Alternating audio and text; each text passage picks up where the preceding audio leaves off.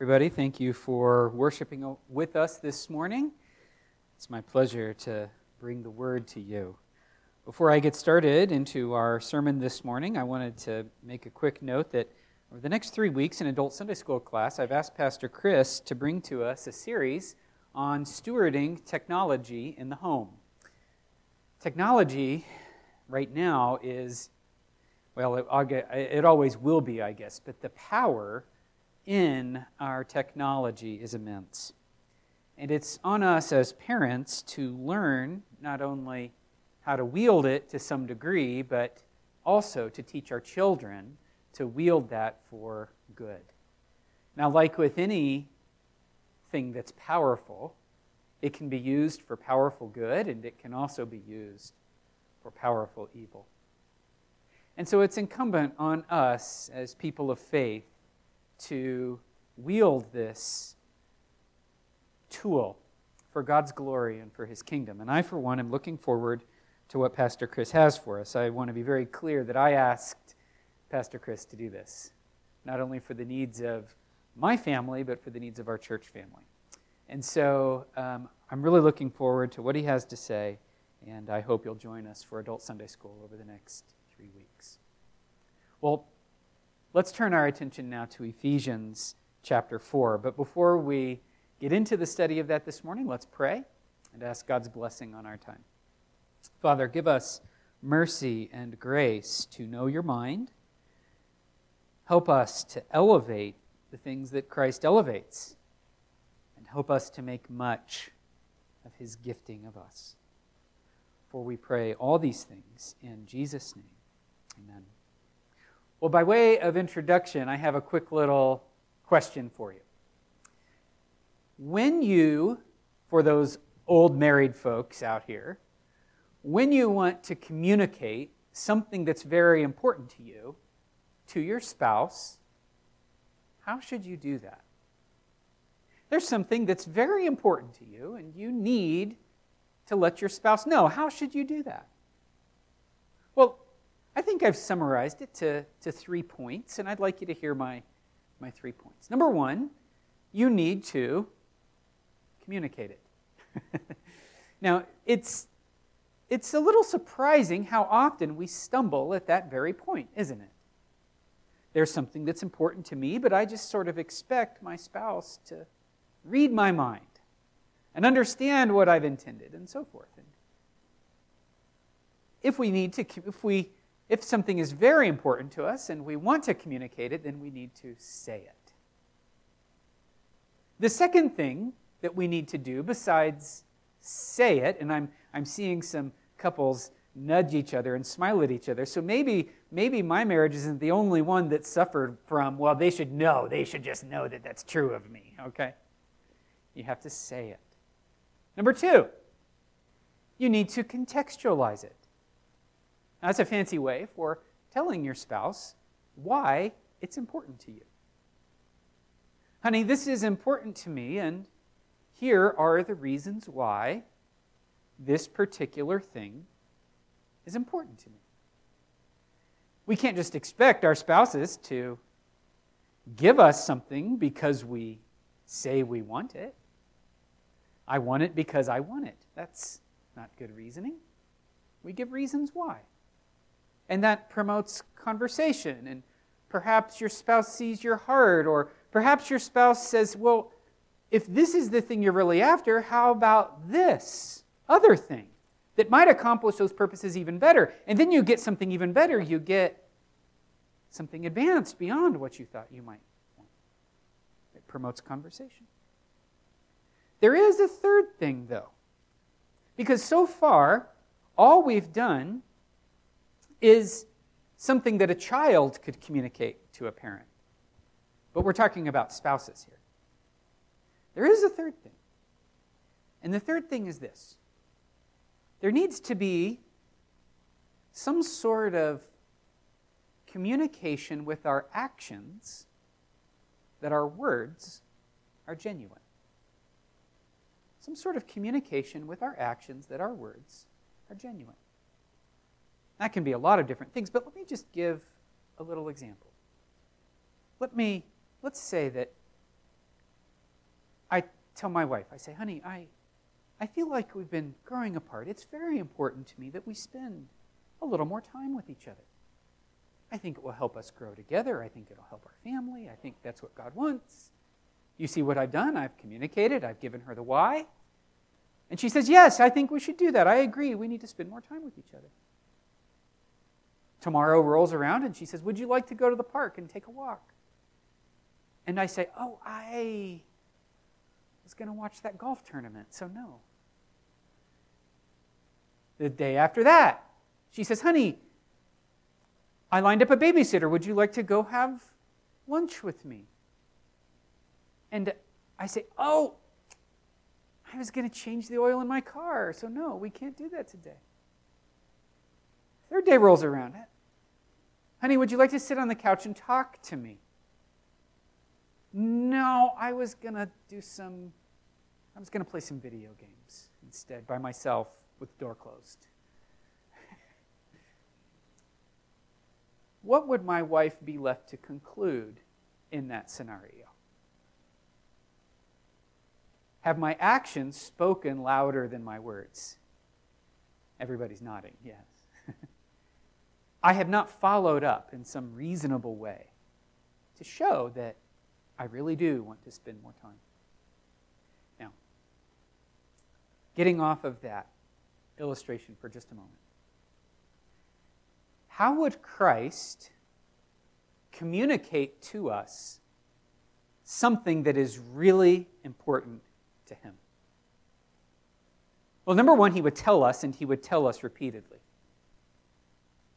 Number two, he would tell us why he wanted that to happen, and he would do so repeatedly. And number three, he would demonstrate by his actions that this is a very important thing that he wants to have communicated.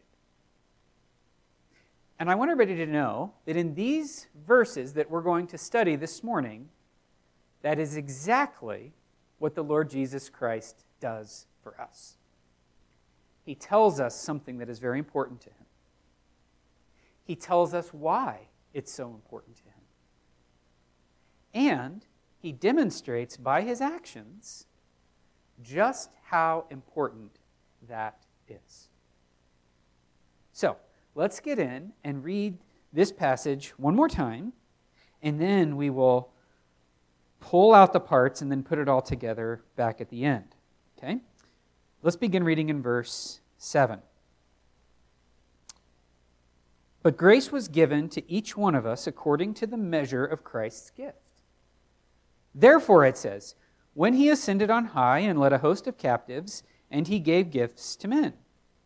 In saying he ascended, what does it mean but that he had also descended into the lower regions of the earth? He who descended is the one who also ascended far above all the heavens that he might fill all things. I think as we pull apart these pull apart these verses and look at them one by one, you'll see what Christ is doing here. Let's begin Ephesians 4 7 with a little context. Okay? Now, in any Bible study endeavor, context is extremely important. But this passage, the context is even more important. And the context here will help us understand exactly what the Apostle Paul is teaching us. Here is how we need to understand this context. And in fact, what I'm going to suggest that you do is in the margin of your Bible, draw little brackets around the pertinent verses with little descriptions out to the side. And that grouping together will help you remember how to read this in the future. Go back and look at verse 1. Paul says, I therefore, a prisoner of the Lord, urge you to walk in a worthy manner of the calling which you have been called. And in verses 1 through 3, Paul tells us to walk in gentle unity. That's the command, that's the how. He says in verses 1 through 3 I want your church to walk worthily. And that worthy walk is a gentle unity. You want to walk in unity? You want to walk worthy? You want to live worthily of your calling? Put on gentle harmony and unity among yourselves. In verses 4 through 6, Paul tells us why. He tells us why gentle unity is worthy. Because of the oneness of God and the pattern that that fits. There's one God, one Lord, one faith, one baptism, and so forth. Verses 4 through 6 are the why. So, verses 1 through 3 is the command to walk worthy in gentle unity. Verses 4 through 6 is the rationale. And then verses 7 through 16, he tells us how God wants to accomplish this unity among ourselves. He tells us, actually, in verses 7 through 16, he also gives us the purpose of this unity. Okay? He tells us that our, our church, this church, Church at Ephesians and Fellowship Bible Church, the best picture for it is that of the human body. We are different parts that make up one body, and the goal of these different parts is coordinated strength. Okay? So write this down. Verses 1 through 3 is a worthy walk. Verses 4 through 6 is why we walk in gentle unity. It fits God's pattern. To what end? Why do we walk in unity? Why does God put this pattern on for us? Verses 7 through 16 coordinated strength. God wants us strengthening each other so that the body is built up. Okay? Is everybody, I hope everybody understands where we're going. We're going to review this as we work through. And today, verses 7 through 10, Paul shows us how God equips us for this strength. Okay? I feel I did a poor job of explaining this, so let me try it one more time. You know, you always do it better your second shot, so let me just try this again. Verses 1 through 3, Paul says, Walk worthily, here's how, in gentleness and in unity. You might say, Why, Paul? Why should we walk in unity? Why is that a worthy walk? And he says, Because it fits God's pattern. God is one. There's one baptism, one Lord, one faith, one birth. Then, Paul says, Now, I want you to know in verses 7 through 16, this unity has a point, it has a goal. And what I want is for every person walking in unity to be built up by each other. I, that, that's the goal. That's the purpose for all of your building up. Now, how does God strengthen us to strengthen others? That's the question of today. How does God strengthen us to strengthen others? Hopefully, that will make a little more sense than the first time I explained it. How does God strengthen us to strengthen others? I have three points that we're going to hit. Grace was given, uh, but grace was given. Our second point, um, I apparently didn't get the heading down. I didn't get the heading changed in my PowerPoint. I apologize for that. I'm looking at it now. I realize what happened. I forgot to save it and closed it, and didn't get the changes. But we'll get there in a second. Okay, but grace was given. I want us to notice very first, right? First word of verse 7, it says, But grace was given to each of us. But is sort of a slight contrast, it's an understated significance. I want us to remember, Paul has just been talking about our unity. He says, Walk in unity, walk in harmony. There's one Lord, one faith, one birth. But God has given each of us a gift. So, right now, he's already starting to explain why we do see differences among ourselves. he says to each of us. I want us to know that in Greek, though, the sentence begins with the word one. One of us. He's, he's saying there is some diversity, but this diversity is in fitting with the pattern.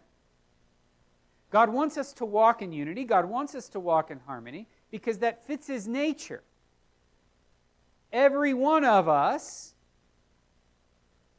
in uniformity, has received a gift. That's sort of Paul's transition. We've been given a gift. And Paul is about to return to this picture that he's already introduced to us three different times back in chapter 1, verse 23, or 2, verse 16, or chapter 3, verse 6. Paul has told us that he pictures the local church as a human body. This is a diversity of interconnected parts, and this is God's way of accomplishing overall unity. This week, I started, I watched a few uh, YouTube videos of a, of a watchmaker. And it's fascinating how this man will break the watch apart. He doesn't break it apart, he takes it apart. All the different pieces moving in coordination. All these little different teeth and gears and jewels and hands and timing and springs. It's, it's fascinating. All of them work together. Very different looking pieces, skillfully put together. So this instrument goes tick, tick, tick exactly when it's supposed to. Now, God says that He has brought us into a body as interconnected and as complex as our human body. There are so many different parts of our body, and they're all interconnected, and they all serve a purpose. You take one of the parts out, the rest of the body suffers. And the Apostle Paul says, We're the body of Christ. Of course, we don't all look like an eye or a mouth. Of course, we don't all look like an ear. These things look very different from each other, in fact, but they're all part of the same body. And this is God's way of promoting unity unity through diversity. This is how God champions it. Now, God has told us that each one of us has been given a gift. And I want us to note that this gift that we've all received is emphatic. Okay, look right here at verse 7. I want you to see that the Apostle Paul emphasizes this in three different ways. You might even want to underline them. A grace was given according to the measure of Christ's gift. Those are three different words grace, given, and gift. So, three times in this one verse, Paul is emphasizing, and it's quite emphatic, that every one of us in here has received a gift. In fact, it's the word charis. It's a grace. This is our second point under this heading. It's a generous, free gift. In fact, a grace, a, a, a charis is a, we get the word charismatic from it. It's an exceptional ability to promote God's purposes. And everybody in here, if they're in Christ, without exception, has one of those gifts. Every person in here. If you're in Christ, you have a grace. Three times he tells us given freely by the measure of Christ's gift. Three times you've been given. Now, this week, I was thinking about it. I won't, I won't mention any names.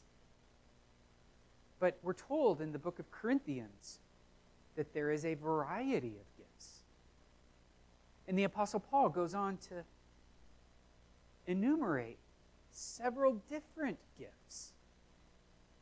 And as I was thinking about people in our body, I, I could think of a person who's exceptionally gifted at encouragement always knows the right word to say, always knows the pick me up.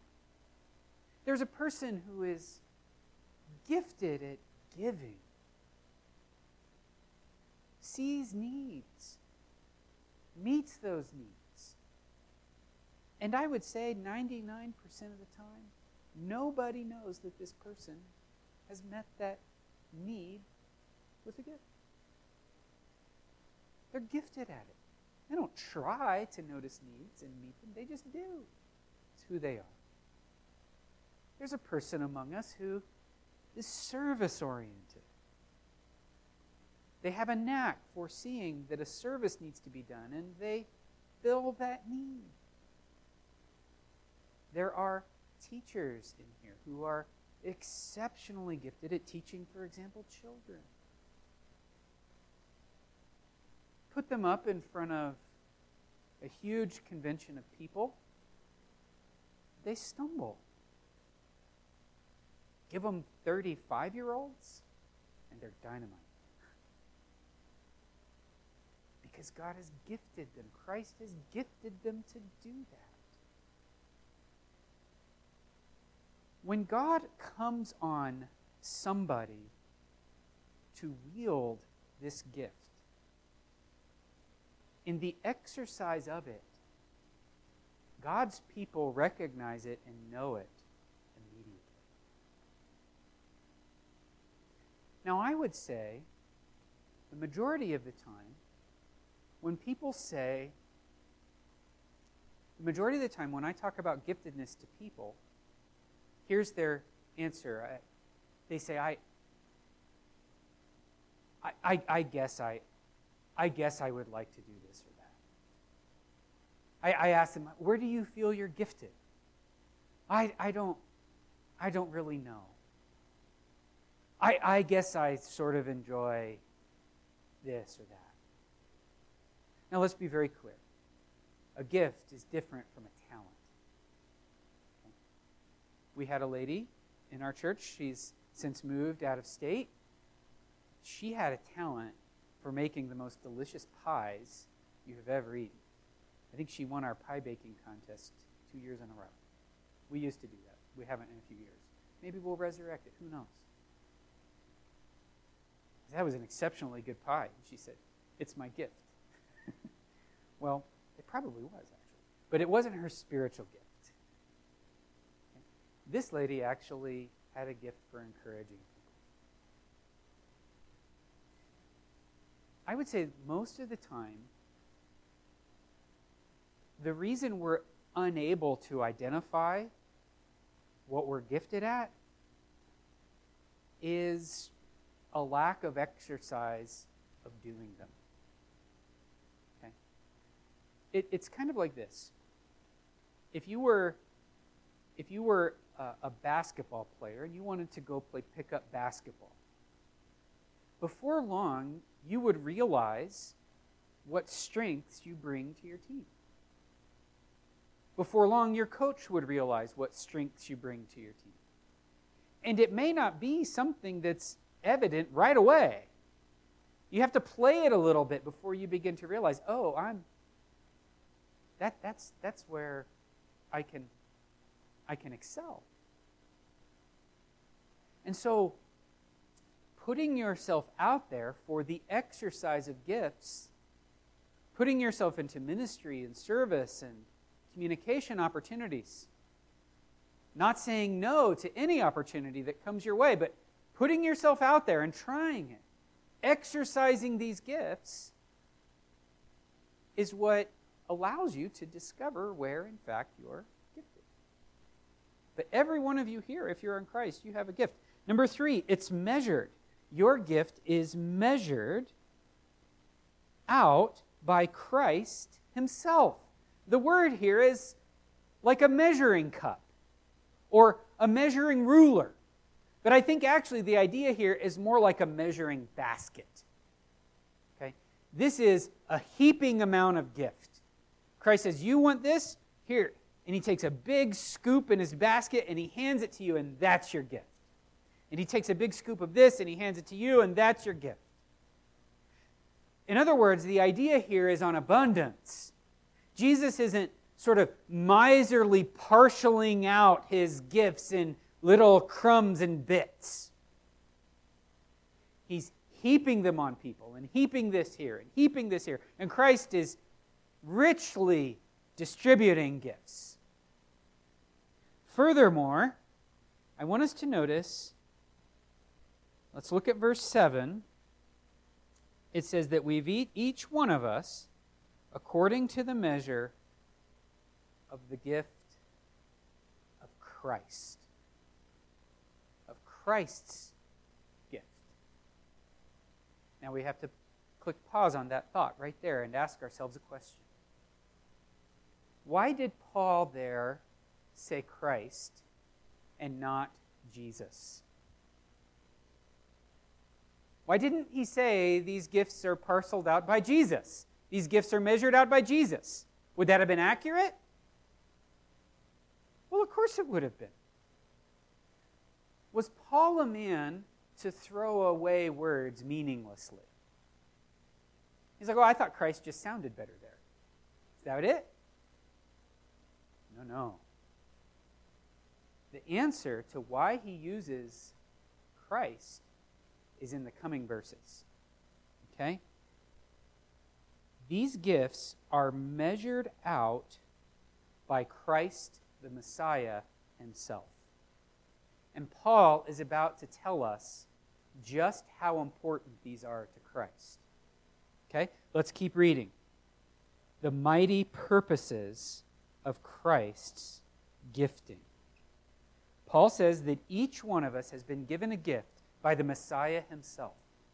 Therefore, it says, when he ascended on high, he led a host of captives and he gave gifts to men. Number one, the Christ, the Messiah, has some mighty purposes in giving you your gift. And the first purpose is this to fulfill Old Testament scripture. Paul here references Psalm 68. And I need you to write down two specific verses, verse 18 and verse 35. It's important to note that Paul is not quoting Psalm 68 word for word. What he's doing is he's taking different parts of the psalm and he's summarizing them together and he's using as much of the psalm's language as possible and he's summarizing that psalm in one sentence and he's giving it to us right here. So it would be like this. If after you get out of here and you go home and you have lunch and it's 2 o'clock and somebody asks you, What did Pastor Greg preach on today? You would, in a sentence or two, summarize the sermon, and you may not even get all the words exactly right, but you could come up with an effective summary. And that's what Paul is doing here. He says, Read the 68th Psalm. And in this psalm, the Lord has come and he's conquered his enemies. And he's marching downtown through the city. He's leading a host of vanquished foes in his path. And when he sits on his throne, he takes the abundance of the spoils he's just collected from the enemy and he distributes it generously to his people. This is the picture that the Apostle Paul says has happened. It was predicted in Psalm 68. Christ came, he vanquished death. He leads behind people that he's captured for his own good purposes. He's got his own people, and now that he's sitting on his throne, he's parceling out, he's measuring out generously gifts at his will. Number two, Christ's gifting of you is as significant as his incarnation and death. Verse 9, look right here. Verse 9, in saying he ascended, what does it mean? But that he had also descended into the lower regions of the earth. Now, that's a, that's a confusing way the Apostle Paul is speaking. There has been a lot of debate about these words, the lower regions, which is the earth. Okay? What that means exactly. I think it can mean one of two things.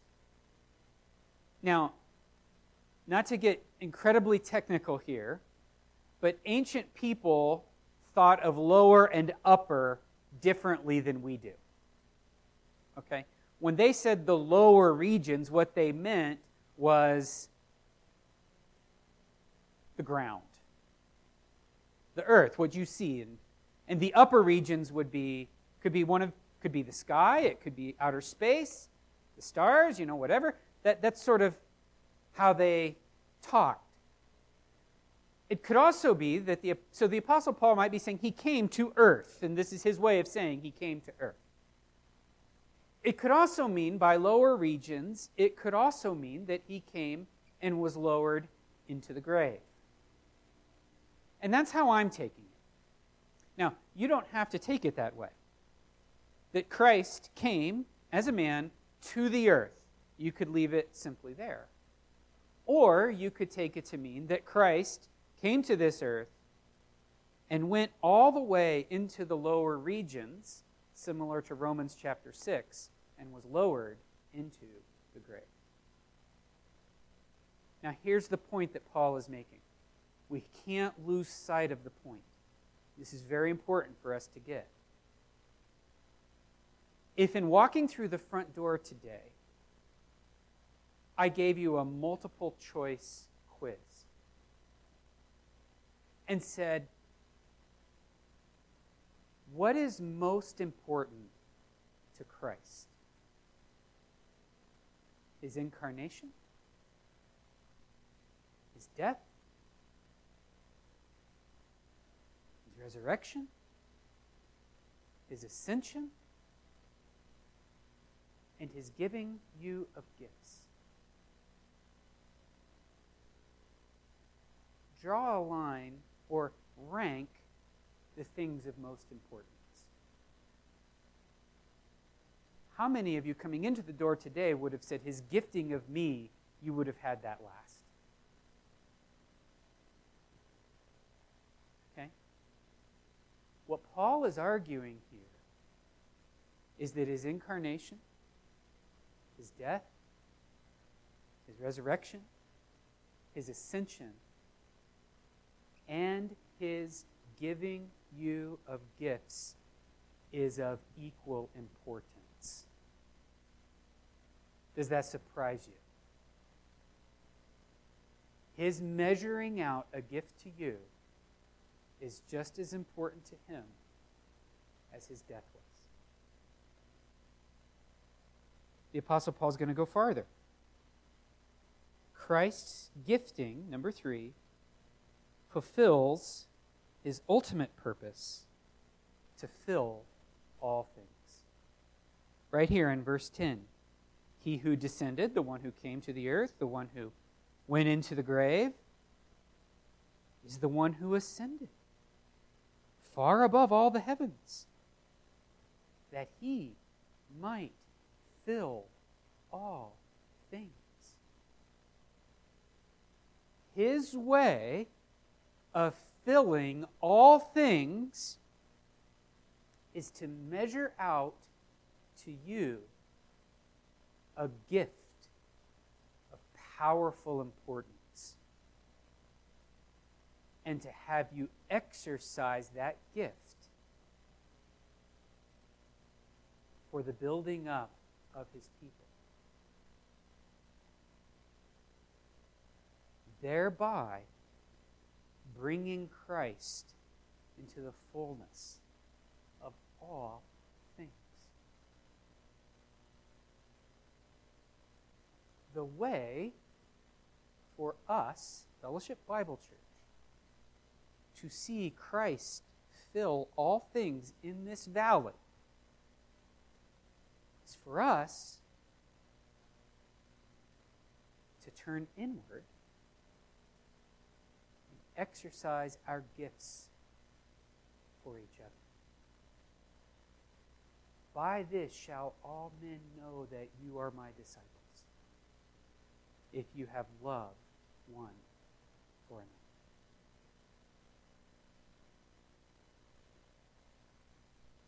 When we take seriously Christ's giving. And we seek to exercise the gift that He's given. And we put that on equal importance with these other doctrinal matters. We build each other up in Christ. Well, that becomes a powerful thing in the hand of God Almighty. Okay?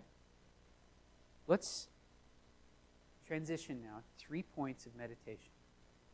Okay, three points of meditation, and then we'll close. Number one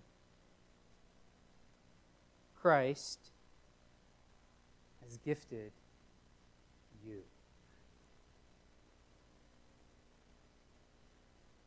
Are you sitting in a green chair right now? Am I gifted? Are you sitting in a green chair right now? Have you accepted Christ as your Savior? Yes. You are gifted. In fact, let me, let me put it this way, okay? Former pastor of mine. I love the man. He is. You, you put that man in a pulpit, it is profound power. Profound. Put a spreadsheet in front of him, and it is not profound power.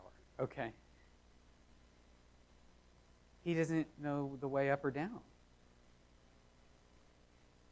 We tend, my point is, we tend to put on a pedestal those with public gifts. But then when we get up next to them, we begin to realize that there are many areas where God has been just in his giving of gifts. Yes, he may have profoundly equipped them with an ability to speak. But when it comes to this or that or the other, he needs other of God's people to come and surround him, to prop him up, so that he has that opportunity to speak. Now, that doesn't mean he's not a godly man. It just means there's other areas where his gifts are lacking. And He needs other people to step in and fill that. Now, the important thing is this you have a gift. In fact, you probably have more than one gift.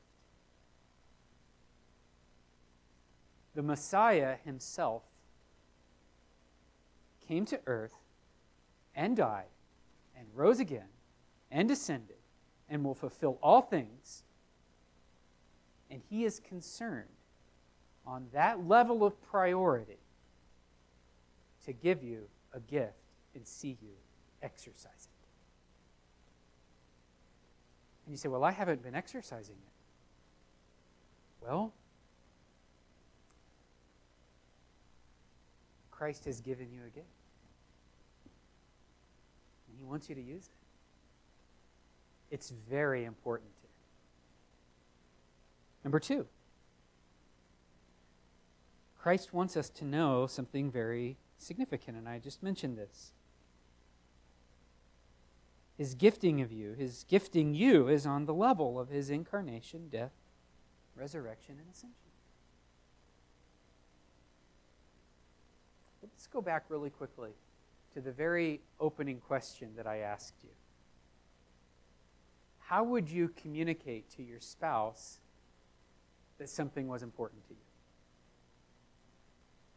You would tell them, you would give them the reasons why, You would put it in context, and then you would act in such a way to demonstrate that this is really important to you. Now, let me give an example. I, I actually talked with my wife about that this morning, okay? And we were talking through a scenario. And she said, What if I told you that it was really important to me that um, I get to have some time on my own to go and do this, this thing. let's pretend she says, Can I have some time alone to go and, we'll say, to go to a, a, conference for homeschool moms? We'll say that. She wants to go to that. And I kind of blow it off, I kind of dismiss it. A few days go by, she brings it up again. I blow it off and I dismiss it. Now, guys, tell me how this would make you feel. A week later, you come home and there's a babysitter sitting in your living room, and you say, Oh, hello, what are you doing here? And the babysitter says, Your wife said she was going down to the homeschool conference, and this is her way of making time for it. How many of you guys would that would be like a two by four right in the right upside the head? For how many of you it would be like that? I see some hands. Yes, you would go, oh, I must have missed it. okay. How much more clear could Christ be that he has gifted you? That he puts it on this huge level of importance and He wants to use you to fill all things. So go for it. Hear Christ loud and clear. Number three, Christ is a king who expects return on his investments. Christ is a king who expects return on his investments. If you're a person who has been withholding your gift from the people of Christ. That is something very serious, actually. And you need to ask yourself if you really are a child of God. Jesus tells a parable. He gave talents to three different people. One buried it and didn't give the king any return. And Jesus said, That's because that person never actually knew me.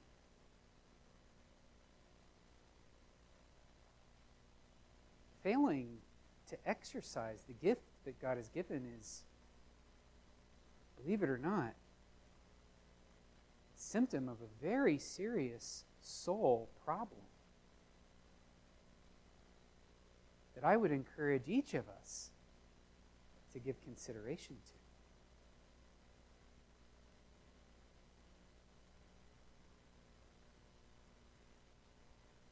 I would equate it to this, perhaps. You develop a bad cough, and you keep brushing it off, but the cough gets worse, and then finally, somebody comes along and says, You need to go see a doctor. that is really bad. It's gotten worse than you think. If you're a person who is not giving Christ the return on his gift to you, that's a serious issue that you really need to take to the Lord. And ask the physician, the great physician, to heal you and to help you. But my guess is that there are very few of those in here today Otherwise, you wouldn't be here today. Most of you, I would say, are in the category of Pastor, I would love to exercise my gift, but I'm not exactly sure what my gift is. I'm not exactly sure what the body needs. I'm not exactly sure how to start doing that. Well, Let's look ahead at verse 11 very quickly. And he gave the apostles, the prophets, the evangelists, the shepherds, and teachers to equip the saints for the work of ministry, for the building up of the body of Christ. We have three pastor teachers in here me, Pastor Chris, and Pastor Dom. We all have wives my wife, Elaine, and Megan. If you're in this category of saying, I would love to exercise my gifts, I believe I have one, I don't know what it is, but I want to be used of Christ this way. Come see one of these pastor teachers or their wives. And we'll direct you for the work of the ministry, for the building up of the saints. We never have a problem getting somebody serving that wants to serve. That's never a problem. And if that's you today, I would really encourage you. If you're like, hey, you know what? I know my gift. Well, brother, sister, go for it. Just charge ahead. If you're saying, I, I would like to, but I, I need a little guidance, well, come seek out guidance, and we will help you. Because just as it's Christ's great goal and purpose to help you find your place in the body, so it's ours. Okay? Let's pray, and then we will sing a final song and be dismissed. Father, help each of us now to consider the gifts and the callings that you've given us. Your gifts are unchangeable and they're without repentance. You shower us with service abilities, graces meant to fulfill your purposes. And I pray that each of us would seize the opportunity to make the most of your investment in us. That with great joy, we would build the body up unto unity as we exercise our individual gifts. Thank you, Lord, that you don't want church to be something that we come and spectate in. Thank you that church isn't something that we watch from afar, but it's a group of people. And you've given us a unique place in this team of people, this body, to serve and to help and to guide to love. Really, that's the key. Give us love for your Son, and give us love for each other. For we pray these things in Jesus' name.